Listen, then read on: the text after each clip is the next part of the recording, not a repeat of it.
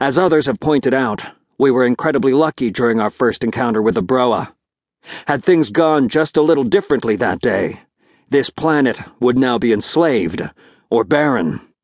Having been present at the initiation of the current conflict, I can tell you that we felt many things that day, but lucky was not one of them.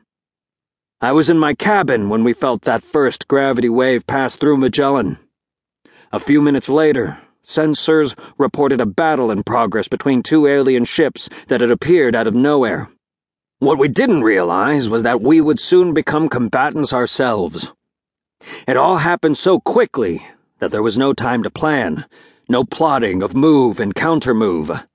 That first battle was fought with instinct and wild improvisation. It is only by the grace of God that we survived to bring home the news that humanity was no longer alone in the universe. Later, when the first expedition confirmed that there was indeed a race of hostile alien overlords in the next galactic arm, the human race found itself in a quandary. We knew about them, but they were, as yet, ignorant of our existence. You all remember the Great Debate. Many well meaning people thought discretion the better part of valor.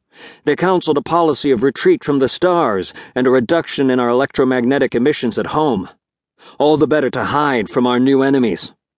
Many were attracted to this point of view it was only after events proved such safety to be an illusion that we decided to face the danger squarely and begin preparations for war. For six long years, we spied out the enemy's weaknesses. We invented new weapons and technologies, built vast flotillas, and manned them with the best of our young warriors. We established secret bases in the heart of the enemy domain moved vast mountains of supplies, and did all we could to get ready for the inevitable day when we would finally confront the Broa.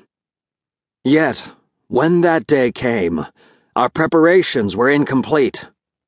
Some of our plans had not worked out as expected. Many of our most important fleet units were still under construction. Like every other fleet slash army in history, we went into battle when circumstances forced the battle not when we were prepared for it. Yet, to date, we have been successful.